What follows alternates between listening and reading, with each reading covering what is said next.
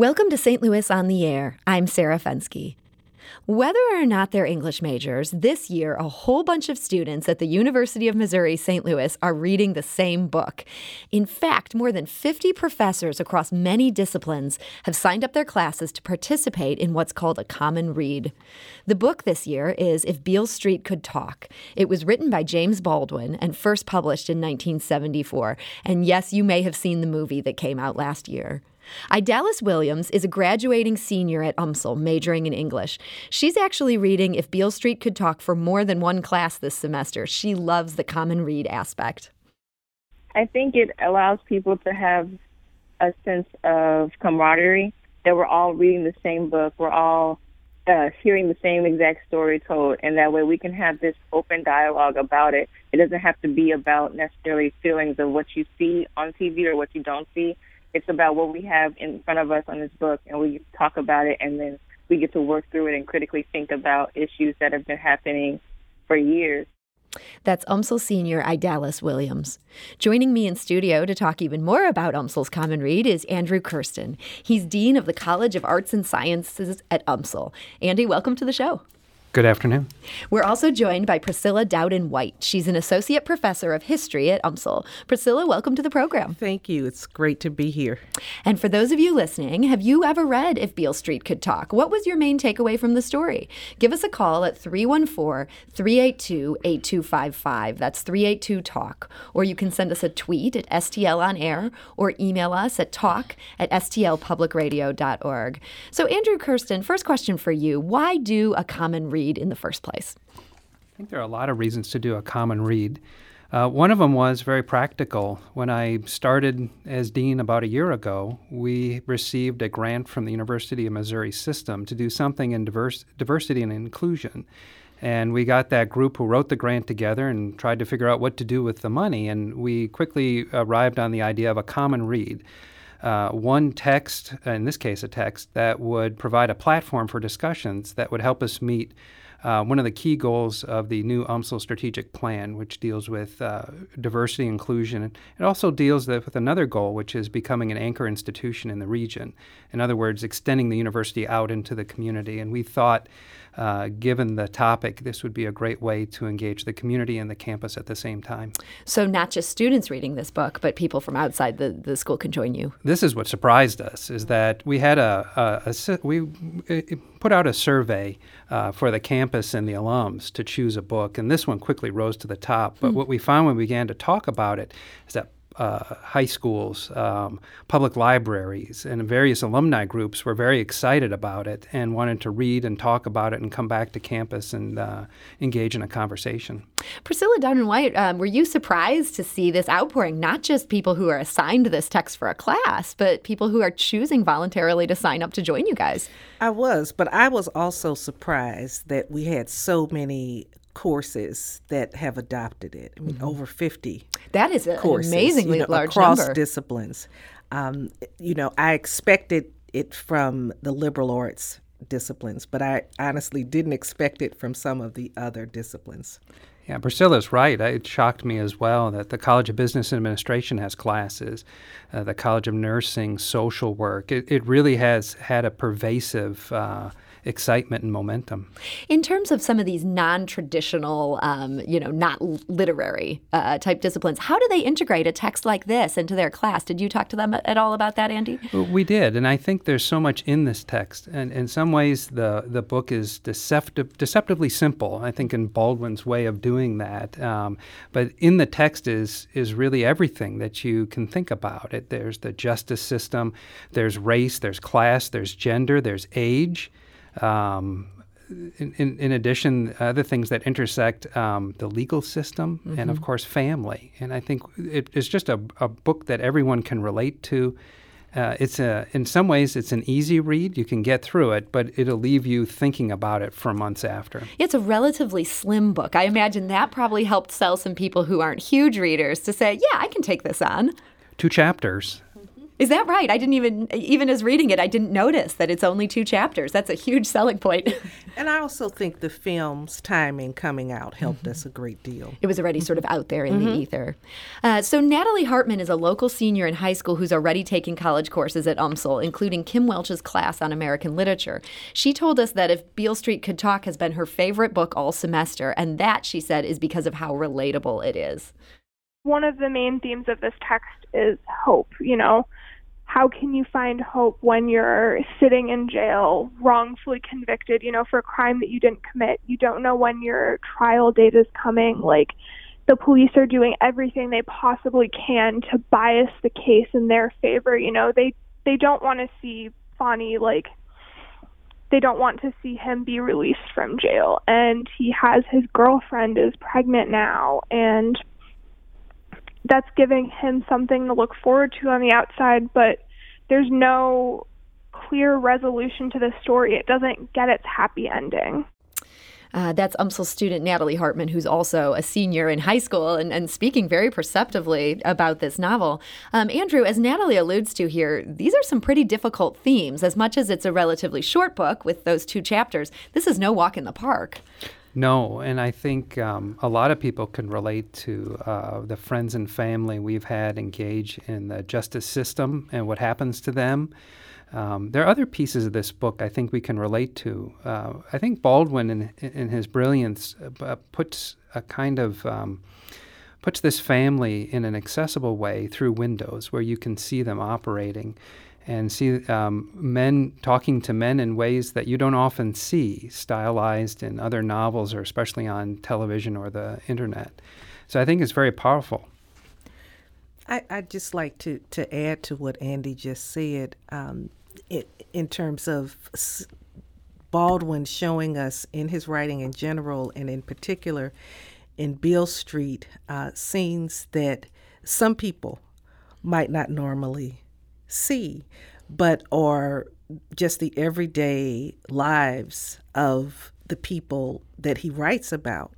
Uh, Toni Morrison talked about uh, what she referred to as the white gaze and how it's important for a writer, and it's important, it was important to her as a writer to uh, get beyond the white gaze. And what she meant by that was not that African Americans are not affected by their relationships in society with white people, but that they live their lives every day apart from those circumstances as well, mm-hmm. even when those circumstances are in various ways having an impact. So, you know, I'm not sure of some of the scenes that Andy is is thinking of, but well, you did mention one, the the, the scene between the fathers. I mean, th- mm-hmm. those are things that we may not, you know, as a whole society see mm-hmm. uh, that are very important. To get um, to see these two African American men talk about what it's like to be a father um, that's a scene that for me as a white woman, I might never get to be privy to. Yes, yes. Yeah. Um, and and my favorite, my favorite uh, scene in in the book and in the movie as well is uh, when the families come together and they're told um, about the pregnancy. Mm-hmm. I'm, I'm, trying not to give too much away here. No spoilers. But but but um, that scene was was such. Uh, a rich scene on so many levels mm-hmm. because you saw so much of the complexity in the family life. Mm-hmm. Um, but these families, in some ways, are very different. Yes. And here they are; these these two worlds are sort of colliding over this pregnancy. Yes, yes, and and there were things that were colliding in that scene that have been um, issues within the black community for a very long time. Mm-hmm. And you see them bubbling up, you know, color consciousness, you know, for mm-hmm. example, mm-hmm. you know, because some of the family, one side of the family, has a darker complexion than the other side of the family. Mm-hmm. You know, class issues there. So yeah. that one family is sort of striving to to do better, and they, they feel like this other family may bring them down. These kind well, of issues. Well, both families are striving to do better, but they're kind of in in different worlds in a way. Th- They may not see each other or one another striving in the same ways. And I think uh, Priscilla's really spot on, and she put her finger right on the pulse of this book. But I think no matter where you're from, there are elements in there. Two families coming together, I think, is a is a commonality in human existence, and there are many different ways to approach that question. But also, there are some pretty important issues here about uh, mental wellness uh, and the struggles that people have uh, on their own and in, com- in community and families. And so I think there's a lot to grapple with, and I think this is the sort of the haunting way the book brings you in, and then leaves you thinking afterwards. And I think that's part of the reason why uh, we hear from our students that well, this was. I, fun is not quite the right word, but certainly engaging, Engaging. in, in a way to, to keep you thinking and, and, and wanting to read more. Uh, one of those students is Amma uh, Ashesh, and she's in her first semester at UMSL after transferring from St. Louis Community College. She's planning to herself become a teacher, and she spoke with us about some of the characters' interactions and the power dynamics in the book. We see uh, the Jewish landlord who gave him the loft, uh, you know, decided to give him the loft and have them rent it due to the fact that he believes in love and he doesn't see color. Uh, we see uh, Pedrocito, who is the uh, waitress, and he's also a minority, and we can we can see how they um, basically connect with each other compared to just a white person, and how a white person is completely opposite in the way he reacts to a minority compared to um, these three. Also, the woman who owns the supermarket, and when she uh, told Officer Bell that he's just being racist and that you know she knows them, she saw what happened. Besides all of these characters, that one white person had so much control and power. That's Amma Ashesh, who's a, in her first semester at UMSL. Priscilla, I know this book is fiction, but do you feel like when it's it's looking at the time um, that it's it's set in, that it gets race relations in New York City correct? Absolutely. And as a historian and a teacher of history, a novel like this um, is is very important for use in in the classroom for a number of reasons. Not only that it you know it it gets it it depicts um, these various issues and situations correctly.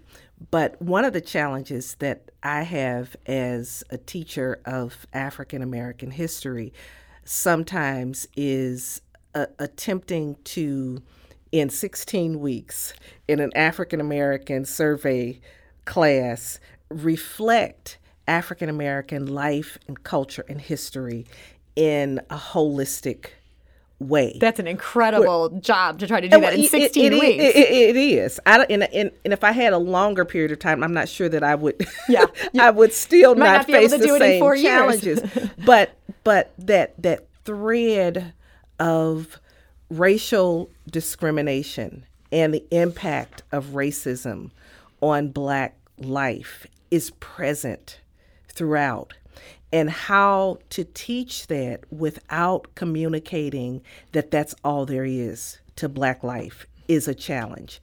And a novel like if Beale Street could talk really helps engage um, other senses you know if that makes sense. That it's not just politics, they have these rich lives. yes Uh, we're talking to Priscilla Dowden White. She's an associate professor of history at UMSL. And we're also talking to Andrew Kersten, who's the dean of the College of Arts and Sciences at UMSL. We're talking about the common read, If Beale Street Could Talk.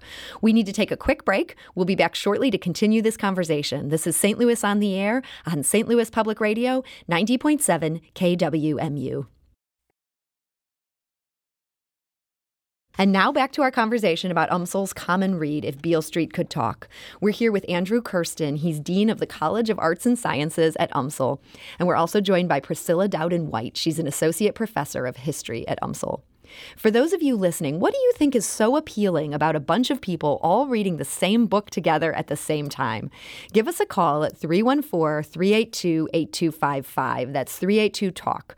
Or you can send us a tweet at STL on air or email us at talk at stlpublicradio.org. Now, Bailey Henson is a senior English major at UMSL. She says the novel has led to many good conversations. Honestly, I think that it provided me as a white female an opportunity to talk to a lot of different people. I mean, I've gotten to talk to um, in my class alone. There are multiple African American students, and um, there are a couple of Muslim students, and uh, just lots of different backgrounds. And being able to have this community that is large enough to include a lot of different people, but small enough to where we can have these kinds of discussions and where we can get opinions from other people with these completely different worldviews and perceptions and perspectives is kind of invaluable. And it was very, I don't want to say fun because it, the discussions we're having aren't about fun things, they're about really serious things. But it's so interesting and um, just enlightening to get to talk to different people and um, get their perspectives and really just be able to hash out some of those issues where it might not necessarily affect me and I might not understand. And I was just met with a lot of like grace for that situation where people were like, it's okay that like you don't get it, but let us help you. And it was very humbling and um, just an overall really great eye opening experience. That's Bailey Henson. She's a senior English major at UMSL. Andrew Kersten, is, as Bailey mentioned, UMSL is such a diverse place, and this novel deals so directly with race relations. Were you worried about having some really uncomfortable conversations that some students might not be ready for um, what's portrayed in this novel? Universities are built for uncomfortable conversations. It's kind of what we do. We stretch people's uh, feeling of comfort and try to engage in a way that leaves our students with a better understanding, if not inspired. But I think on that common read part, um, if you think about our lives in general, they're very compartmentalized. Um, we have majors that are different than other majors. We exist in different colleges. We might have different cycles to our day. When we go on social media, it's it's driven to communities of like minds. And and here's a common element of our academic year that forces people from various backgrounds to come together and to confront some things not only that have happened in the past in New York City, which I remember when I was a kid, but also some things that may happen here in this region that we are, are present of mind that we, we need a better understanding it's interesting. You say universities are, are built for this, and in some ways, I know that that has been the case. Yet the stereotype is that students today are afraid of hearing perspectives that are different than their own, or that they're afraid of being challenged, and that this can lead to big problems for teachers who try to push them too far. Priscilla Dowden White, do you think that that stereotype is, is just not true? Well, I, I I don't know that that's that's really true, um, and and I think that there is likely a difference between classrooms at the university level, classrooms at the high school and middle school level. And so I think you might get some of that um, depending on what level mm-hmm. your your classroom is. But I've found, and it, it may just have to do with the way I approach education. Um, and I've always seen my classroom and the university in general, as Andy said, as the place mm-hmm. where we tackle those those issues. And I always start classes um, with um, a discussion about that very thing, hmm. about what history is, and about what education is, and this is an arena for us to challenge one another. So you're sort of uh, taking that on yeah. head on. What what has to be clarified sometimes is the difference uh, between um, this healthy challenge that we're talking about, this healthy engagement, mm-hmm. uh, which is the only way that we grow mm-hmm. and being disrespectful. Mm-hmm. And, you know, today in particular, we're dealing with a, a lot of um, disrespect in our culture. And sometimes we have to ferret that out to make sure that that students understand that challenge is a good thing and that's really the only way that we learn. Do you think maybe UMSL students are uniquely more prepared for something like this book because of the fact that these aren't rich kids who are up in the ivory tower? Uh, you know, this is for the most part a commuter school. These kids are so hardworking. Um, so many of them come from socioeconomic situations where they might be able to relate to this, even if they're, say, white kids. Andy, what do you think? That, that could be true. I, I, do think that our students are very resilient, and I think our faculty do a great job of creating an environment for learning, even difficult things, and that um, it's safe to disagree. It's safe to ask more questions. We hear this in our student comments in this program that they feel they, that they can ask questions, they can go outside of their comfort zone and receive uh, different information that they expected. I, I do think UMSL is uniquely positioned in the community to provide this common read about topics like this. Our students, by and large uh, measure, are uh, come from middle class and working class backgrounds. That's true. Uh, that said, we have a tremendous mix of students. We have a large residential population. We have students who are taking care of families and coming to school, so that family question might be um, one that's very important. And also the, the theme about love that's mm-hmm. pervasive in the book is also something that they are thinking about and struggling with. And finally, I might add, um, many of our students are intrigued about the jazz quality of the book as well, mm-hmm. and uh, I know it left me thinking more about that. Tell us for the, for readers who haven't read that, what do you mean by that jazz quality? Well, I, I, without I, giving away so, too much. Like Priscilla, I'm a U.S. historian talking about literary things, so we should be cautious. Uh, however, there is something about improvisation. There's something about hope and loss. There's something about the way jazz and, and jazz uh, infused music deals with uh, unexpected things that happen, uh, and then the constancy of life, the, the, the bass, the, the drumming. So I, I wonder if really, I, I don't want to speak beyond any kind of thoughts I might securely have on this, but it is really it, there's a there's a harmony with the music that I think the film brings out perfectly, mm-hmm. that you have to imagine even more in the novel when you read it.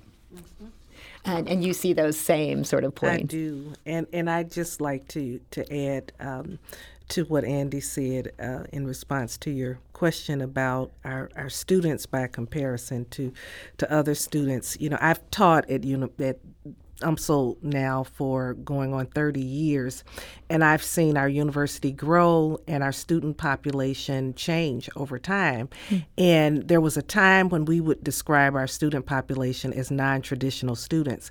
But at a certain point, we realized that the non traditional student was becoming traditional. Hmm. And that's not just at our university, but it definitely is at, at our university. And I've always um, thought that there's a core of our students that have what I call a um, a rugged working class sensibility mm-hmm. that I actually admire, that I think helps them to grasp a, a wide range of um, issues and experiences. And I say all of this not to suggest that um, at other universities that may um, uh, have more um, upper middle and upper class students that that's not the case because I do think that there is some stereotyping that goes on mm-hmm. there as as well um, it, you know, in looking at students from the WashU uh, student might not be what we assume the WashU student exactly, is. Yeah, exactly, right. yeah. exactly. Mm-hmm. Uh, so Joe Pickard, he's a faculty member in the School of Social Work, and he's been asking his graduate students to relate the Baldwin text to various sociological theories. He told us why he finds the UMSL Common Read so worthwhile for the campus community. There's something special about knowing that you're part of a much larger body of learners it's something that helps to create community and a shared sense of meaning. Um, and as far as my students, one thing we know is that people who read, particularly novels, tend to develop more empathy than they might otherwise. And as you're reading, you're putting yourself into somebody else's shoes. with this book, I don't necessarily anticipate that all my students will suddenly change their perspective on issues around social justice, race, and so forth. But I do hope that they will all learn to at least understand perspectives of Black Americans and uh, the Black community, and maybe some of the struggles that might be unique to them. That's Joe Pickard. He's a faculty member in the School of Social Work. Andrew Kersten, do you think it's important to encourage students to read fiction, even if they're not in a discipline where fiction would ever be a part of it? I do, for a number of reasons. I think uh, Joe is absolutely right. It some of our activities like this help to create empathy or cultivate empathy within us, and that's uh, that's a good end. But in addition, um, I'm struck by the fact that m- most of our world is dominated by the short form. Uh, mm-hmm. We read headlines, we read small bits of information, and this gives us a chance as a as a campus, as a community, to read something in the long form, which I I think is just a net positive good. And do you guys get the sense that your students are they're reading the whole thing through? They're not just um, trying to read quickly for the test or get this done to write the essay. Well, I, have not talked to other faculty yet ab- about their experiences with this, but my students are just now starting the novel. So I'm not so that going to have a is sense. still ahead of yeah, you. Yeah, yeah, and and I'm giving them a lot of time because we're actually not going to deal with it head on until we get to the 1960s and 70s. What you know when Perfect the book timing. is set. Yes, for when the book is set. So Andy, you mentioned the film earlier. Is this something where it, will there be screenings of it, or are, are you encouraging students to also watch the film? Indeed, there are two signature events at the University of Missouri St. Louis around the Common Read. The first is on October 24th. Dr. Farah Griffin of Columbia University will give a campus lecture about the book at 2 p.m at the J.C. Penney Conference Center. Is is that open to even members of the public? It is. Okay. Yep, and it's on our website. Just please come. And then, then on October 30th at 2 p.m., we'll have a screening of the film at the same time. And that's also open to the public? Indeed. Okay. There also have been some uh, community um, movie houses that have shown the film, I think uh, several of them. That's great. Priscilla, um, on the subject of the film, do you think that um, it stands alone? If people haven't read the book, that they can derive some of these same rich meanings as, as you'd get from the book? Or should people really look to do these in tandem if they want to be part of this common read experience? Well, I, you know, I think that this is a film that does a very good job with the book. But I'm one who never thinks that films can take the place of a book. And so I always um, encourage uh, students and others to read the book and view the film. And I think this one in particular, I don't know how Andy feels about this, but I think that the book and the film lend themselves particularly to a great discussion of talking about how they how they you know compare. Where they come together mm-hmm. where they they mm-hmm. go in divergent ways. Andy would you agree with that? I do. I'm the kind well i'm a little old school. I tend to read the novel first and then go to the film sort of the harry potter problem if you'd like.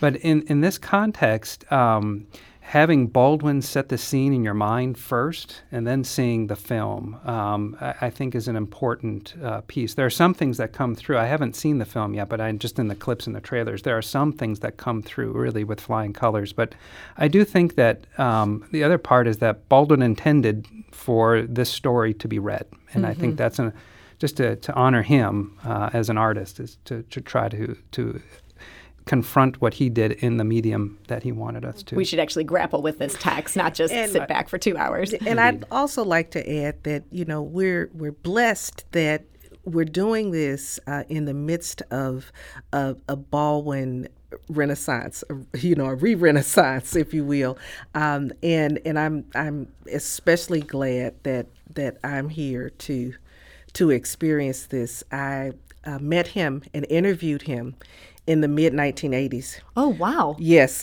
when I'm I so was impressed by this, my jaw I think literally just dropped. When, when, I was a student at Cornell University, and I um, drove uh, what I don't know how many of your viewers will recognize this term, but what was a hoopty, a really raggedy, big old Oldsmobile 1988 car. And we were having a, a, conference there in celebration of the retirement of the director of the Africana Center. And I was doing um, my thesis on Joe Louis, the boxer Joe Louis is a culture hero. And so there were several people there, in addition to Baldwin, that I asked to to interview. And he says, Yes, only if you will drive me back to my hotel. And I'm like, Oh, I cannot drive you back in my raggedy car. He says, Well, I've ridden in a raggedy car before, so and he was just he was just amazing. Wow! So you and did drive him I, back. I, I drove him back and, and, and, and, went to his hotel room, and we we did the interview. And he says, "Okay, now we have to go downstairs for drinks." And at that time, I wasn't drinking alcohol, and so, but he was. and I wish that it would have been the time when we had cell phones right. and I would have taken a selfie. I have no pictures of it, but I do have his autograph on my book, The Price of the Ticket. And what an amazing story. Your students, have you told your students yet? I have not yet told book? them. This is going to blow their yes, minds. And I'm going to bring them the autograph. Yeah. Yeah. yeah. That's, wow, what an amazing story. That's terrific. Uh, Andy Kersten, I know you cannot possibly top that. Um, however, I was curious, this, this common read, it seems like from everybody we talked to that this has just gone swimmingly. Is it safe to say you guys are going to do this again next year? Absolutely. And I think we'll be even more intentional with that survey to gather in more voices and opinions on what we should be doing. I was going to say, it seems like the choice of the book, everything flows from that. If you'd picked the wrong book um, or, you know, something that people weren't into, we might be having a completely different conversation today. I think so. Yeah. What was the first runner-up? Well, I, there was a mix of books in the in there. Some were history. Um, mm. um, the Warmth of uh, Other Suns, I think, is one book about the Great Migration. Uh, Michelle Obama's uh, um, book rose to the top. The original Jim Crow. Oh, okay. The new Jim. The, the, the new, Jim, Jim Crow about Jim incarceration. Crow. And then I, I, think this one just sort of, um, we were a small group, a little bit of an ad hoc group we were just going to do just get a book out there, you know, our first year, and maybe a couple classes would pick it up, and then um, it sort of swarmed us, which is great. Yeah. I think we also need probably at UMSL a little more uh, inclusive group to to bring in other voices from other colleges in the community now that and you the know alums. just mm-hmm. how much this this could take off. And so. then the secret sauce to everything is the students. Yeah. So um, being dean is a lot of fun. The secret about being a dean is just follow what the students are doing. Just just watch them, and they will tell you. And I've seen them. So I often go through our Millennium Student Center, that great building, and I see students reading the book, carrying the mm. book. So I, I think they're doing their homework there. They're actually reading it. That is terrific to hear. And it sounds like, based on some of these runners up, you might have some really good picks for next year, too. So, Andy Kersten and Priscilla Dowden White of UMSL, thank you so much for joining us today. Thank you. Thank you. This is St. Louis on the Air on St. Louis Public Radio, 90.7 KWMU.